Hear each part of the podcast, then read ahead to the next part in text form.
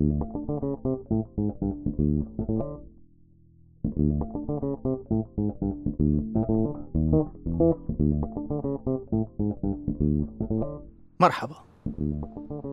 خلال الأسبوع الماضي كان عندي أزمة لأني ما كنت قادر أقرر آخر حلقة من الموسم الأول من هالبودكاست رح تكون عن مين. كنت حابب أحكي عن حد مختلف عن كل الفنانين والفنانات اللي حكيت عنهم لحد الآن، حد بقدر أحكي عنه إشي جديد ما قلته قبل هيك وما أكون حاسس إني عم بعيد نفسي. لحد قبل يومين كنت قاعد في قهوة أرسطو في الويبدة مع بعض الأصدقاء اللي في منهم ناس سميعة موسيقى معتبرين، وكانوا في القهوة حاطين مجموعة من أغاني ملحم بركات، ولاحظت إنه كل القاعدين سميعة ومش سميعة وبما فيهم أنا عم بدندنوا مع الأغاني تقريبا نوتة نوتة كأنهم حافظينها كلها عن ظهر قلب. غريب كيف أنا وهالجماعة بنعرف هالأغاني بتفاصيلها هيك ومستمتعين فيها بدون ما يكون أي واحد فينا بيعتبر ملحم بركات من مطربينه المفضلين. والحقيقة إني من زمن طويل كنت دايماً بحس إنه شغل ملحم بركات فيه شوية ابتذال وماخد منه موقف شوي. الأيام خلتني أنسى إني لما كنت صغير كنت أقعد أستنى بعض أغاني اللي بتيجي على التلفزيون وكانت من أغاني المفضلة، فقضيت اليومين الماضيين أسمع أغاني الموسيقار ملحم بركات بتركيز عشان أفهم سر هالزلمة وشو اللي بيخليه يكون عنده القدرة يدخل جوا اللاوعي السمعي عند معظم الناس بدون ما يعرفوا.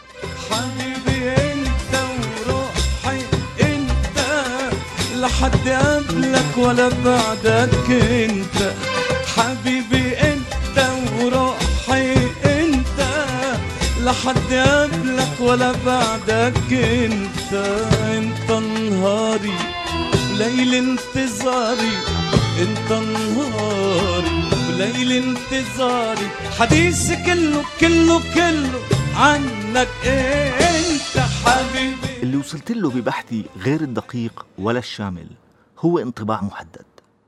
ما في شك انه ملحم بركات رحمة الله عليه إله درويشه اللي بيحبوه أكتر من أي حد تاني، زيه زي حال أكتر المطربين اللي حققوا نجاحات بحجم نجاحاته، لكني ما بقدر أحدد شو عددهم ولا وين موجودين، خصوصاً إني شخصياً ما بعرف حد منهم.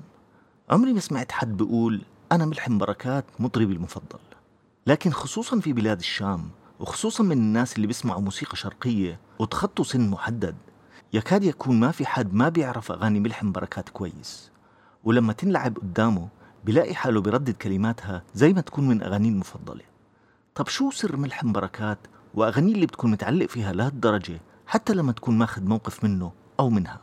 في كتير أغاني لفنانين تانيين من كتر ما بتسمعها في كل مكان بتحفظها، بس بتضلك عارف إنك مش حبيبها حتى لو كنت حفظها وما بترددها بمتعة إذا سمعتها.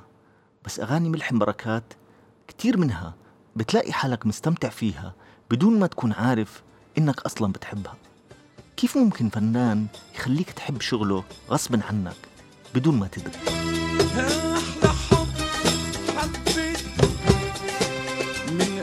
شوفوا حسيتوا أحلى حب أنا حبيته، من قبل ما شوفوا حسيتوا، من قبل ما شعور بوجودي وجودي، هو هو لقيته آه لقيته يا أحلى حب. مش ممكن نقدر نحل هالحزيرة قبل ما نسلم على بعض، فاسمحوا لي أقول أهلا وسهلا فيكم في بودكاست ليش أسمع، البودكاست الخفيف اللطيف اللي بستغيب فيه معاكم بعض أهم الموسيقيين والموسيقيات في المنطقة العربية والعالم، وبحاول فيه أقدم نقد موضوعي خفيف لأعمالهم وتحليل لأثرهم على المشهد الموسيقي وعلى المجتمع بشكل عام. فسواء اتفقتوا معاي باللي رح أقوله أو ما اتفقتوا، بتمنى دايما إنكم تستمتعوا بالكلام، وما تنسوا إنه كل الكلام مطروح للنقاش، فتواصلوا معنا من خلال وسائل التواصل الاجتماعي والكومنتات واحكوا لي رأيكم إذا بتحبوا.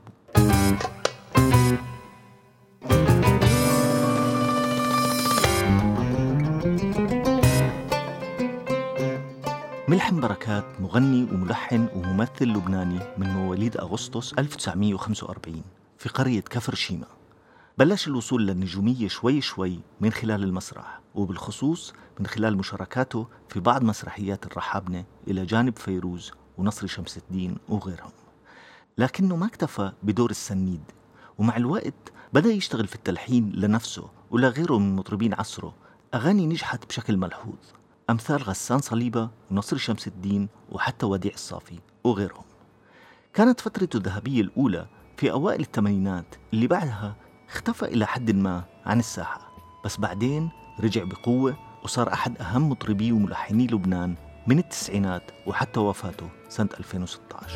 حبيتك وبحبيك طيبطل الغيم يشرد ورا الغيم وتخلص الطرقات، حبيتك وبحبك طيبطل الموج يركض ورا الموج بشمس المسافات، قلتلك وبقلك هوانا مكتوب والدمع مكتوب عورق الأسرار، قلتلك وبقلك لو هاجروا الناس من بعضن الناس انت بقلبي نار.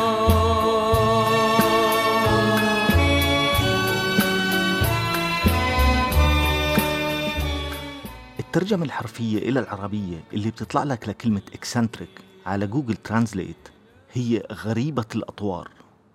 ليش قرروا جماعة جوجل يحطوا تاء التأنيث على كلمة غريبة في هاي الترجمة؟ ما عندي أي فكرة، بس إذا بتتفرج على أي وحدة من مقابلات ملحم بركات على التلفزيون بتعرف إنه أكيد رح يكون عنده جواب لهذا السؤال اللي منطقيا ما إله جواب، لأنه ملحم بركات يبدو إنه كان غريب الأطوار في علاقته بالمرأة. وهذا مش غريب عليه، لأنه ملحم بركات بشكل عام إنسان إكسنتريك وغريب الأطوار على ما يبدو بكل شيء، ويمكن هاي من أكتر الأشياء اللي محببتني فيه في هاللحظة ومخلتني حابب أحكي عنه. مش علاقته العجيبة بالمرأة، بس غرابة أطواره بشكل عام اللي أعطته شخصية فنية مختلفة بشكل كبير في عصر معظم أقرانه كانوا ولا زالوا نسخ كربون عن بعضهم البعض. زي ما قلنا بدايات ملحم بركات كانت بالمسرح، بعرفش إذا كان الشغل بالمسرح أثر عليه ولا إذا كانوا ركزوا عليه وأعطوه أدوار مش بطالة في المسرحيات عشان أداؤه من الأول كان دراماتيكي بشكل زايد، وحركاته ونظراته وطريقة حكيه وخصوصاً طريقة غناه كان فيها إشي إذا بدك توصفه بسطحية رح تقول عنه إنه في مبالغة شديدة، لكنه بنفس الوقت مش مبالغة لأنه كان في صدق واضح وما في تصنع. الشاب كان ببساطة مشرد، بس مشرد بأكتر طريقة إيجابية ممكن تشوفها. جنونه كان سلاحه اللي سمح له يعمل أغاني ما بعتقد أي حدا تاني ممكن يعملها، هذا بالإضافة لأنه صوته كان فعلا جبار وكان عنده سيطرة عظيمة عليه.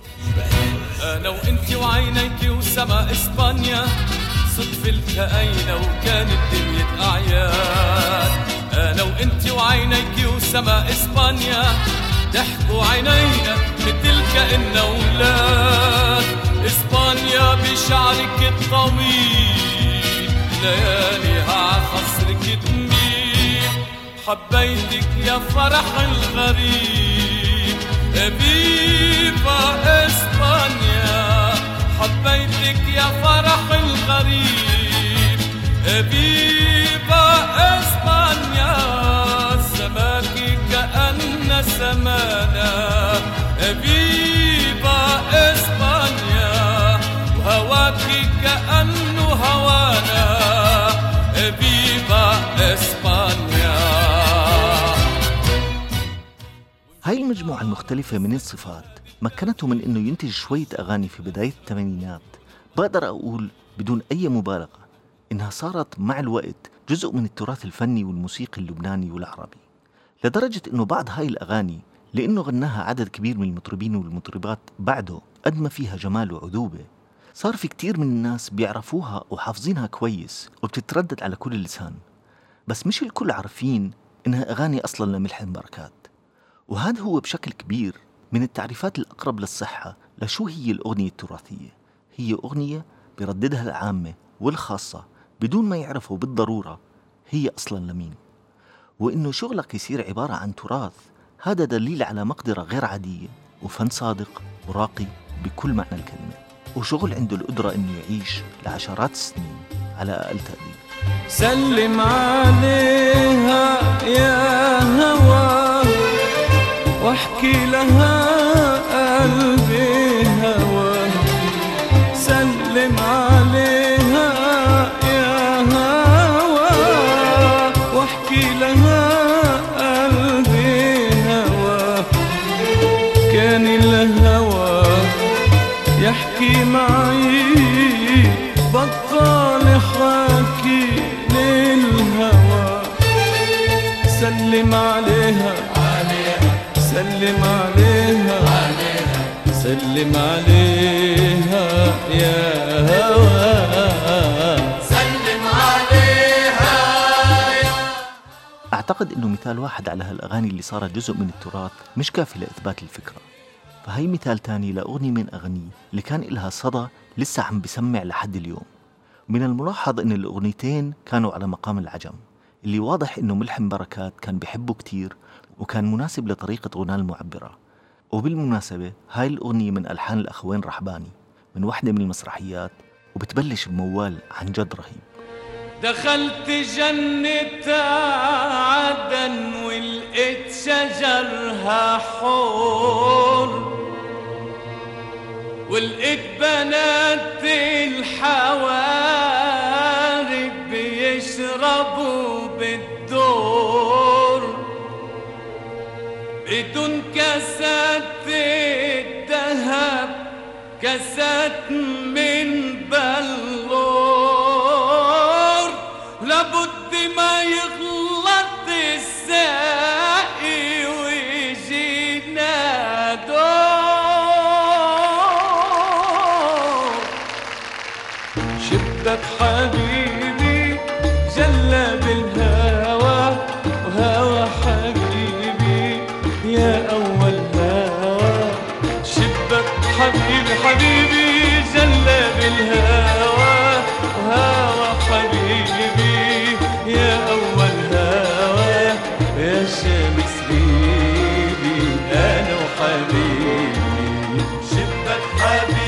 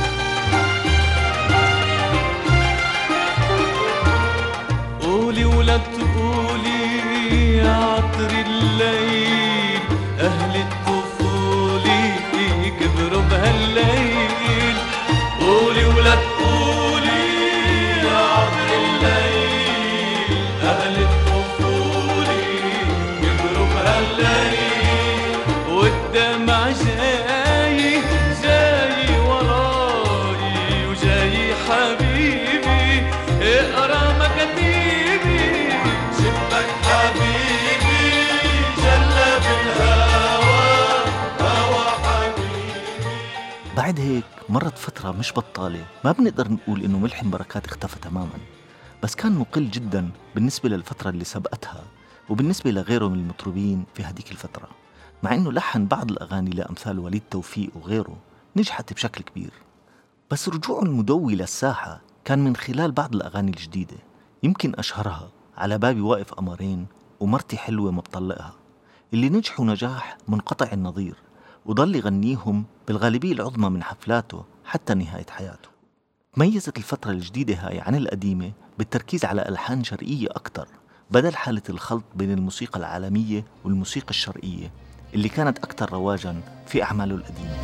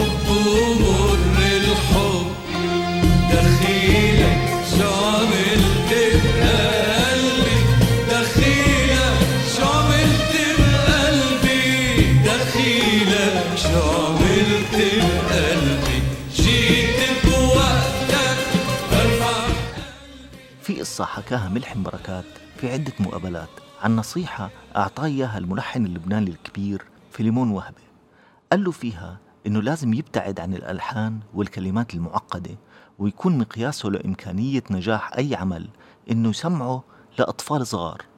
فإذا الأطفال حبوا هالأغاني وقدروا يحفظوها ويرددوها بسرعة، فهذا دليل على إنها ممكن تنجح نجاح كبير مع عموم الناس. واضح إنه ملحم بركات التزم بهاي الفكرة بشكل كبير، وألحانه لهاي الفترة كتير منها كانت شعبية أو شعبوية إذا بزبط المصطلح، وهذا خلاها تنجح بشكل كبير جدا وتوصله لمرتبة خلت الإعلام يطلق عليه لقب موسيقار. أظني هاي النقطة اللي خلتني أوقف شوية ويصير عندي ردة فعل سلبية شوي من ملحم بركات وأعماله بهاي الفترة. ملحم ملحن ومطرب فذ بدون أي شك، بس كلمة موسيقار كلمة كبيرة كتير في ثقافتنا، لدرجة إنه ملحنين كبار جدا زي بليغ حمدي ومحمد الموجي والرحابنة كان في دايما شوية حرج إنه يطلق عليهم لقب موسيقار، لأنه هذا بحطهم بنفس المرتبة تبعت محمد عبد الوهاب ورياض الصنباطي والأصبجي، واللي هم أنفسهم كانوا بيعتبروهم أساتذتهم. فالسؤال هون، هل وصل مستوى أعمال ملحم بركات لنفس مستوى بليغ والموجي عشان نعطيه لقب كان في حرج من استخدامه لغير أمثال عبد الوهاب والصنباطي؟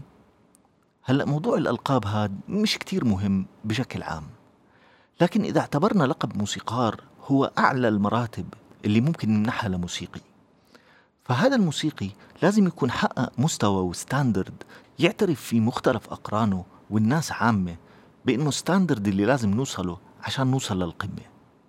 ما بقدر أحكم إذا كان ملحم بركات عنده ولا ما عنده من القدرات الفنية لا يوصل لمرتبة موسيقار، لكنه بالتزامه بنصيحة فيلمون وهبة اللي يمكن تكون حققت له نجاح جماهيري من خلال البحث عن القاسم المشترك الأكبر والنزول لمستوى رغبات الجمهور بدل محاولة جذبهم ورفعهم لمستوى فكره وقدراته الفنية، منع نفسه بنظري من الارتقاء لمرتبة بيستحق فيها هذا اللقب.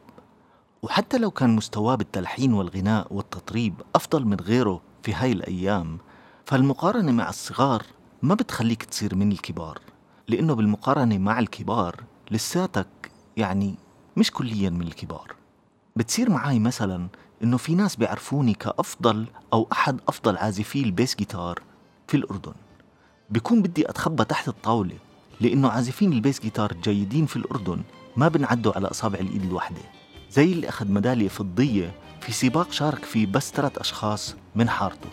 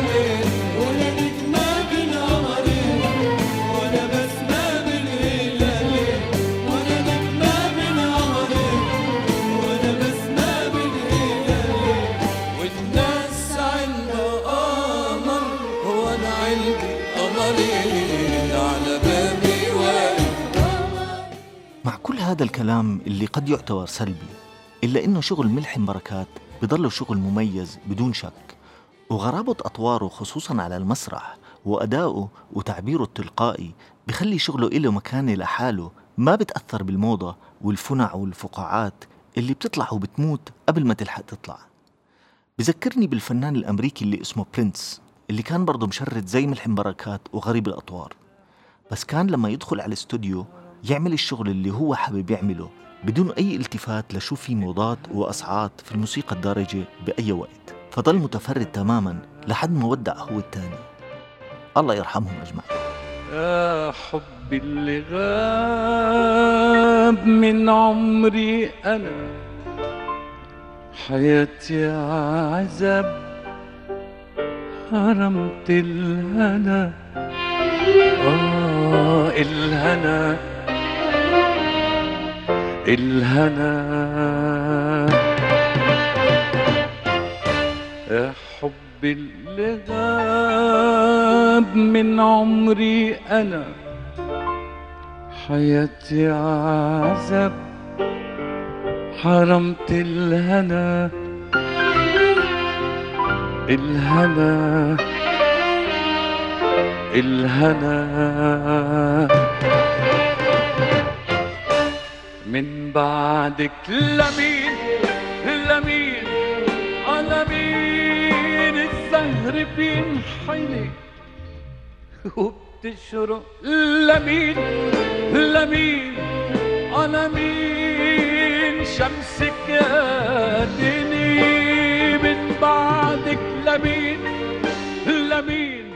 من الأشياء الغريبة برضه عند ملحم بركات وخصوصاً في الفترة الأخيرة إنه كان بكره يشتغل ويسجل بالاستوديو، مشان هيك كانت الغالبية العظمى من أغانيه مسجلة من حفلات، فمشان هيك كان فيها كل هالارتجالات العجيبة واللذيذة اللي بتبين قدراته اللي مش عادية، وبتبين برضه غرابة أطواره في أشياء زي إنه في حين غالبية المطربين القدام أو الجداد لما بدهم يرتجلوا بدون كلمات كانوا بالعادة يقولوا أهات أو ليالي ويا ليلي يا عيني، أو على الأقل يستعملوا حرف اللام لا لا لا لا لا لا لا أو إشي زي هيك. ملحم بركات في أشهر ارتجالاته على الإطلاق ما خطر على باله إلا ووووه ووووه اللي أكيد تعرفوها، واللي عمره ما حد قبله ولا بعده عمل أي إشي زيها، فصارت معروفة فوراً وإلى الأبد بتوقيعه ومش لأي حدا تاني إلا لو كان عم بيحاول يقلده.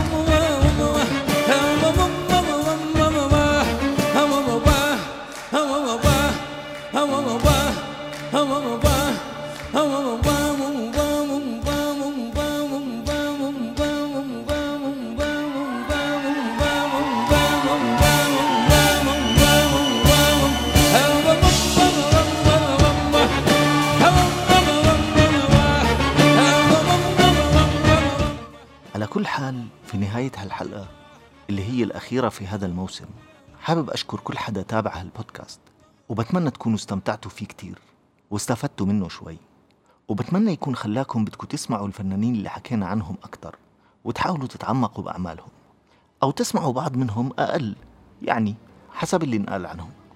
شكرا جزيلا على كل حال، وبتمنى نلتقي قريبا بالموسم الثاني. أنا يعقوب أبوغوش ورافقتكم دائما أنغام السلام.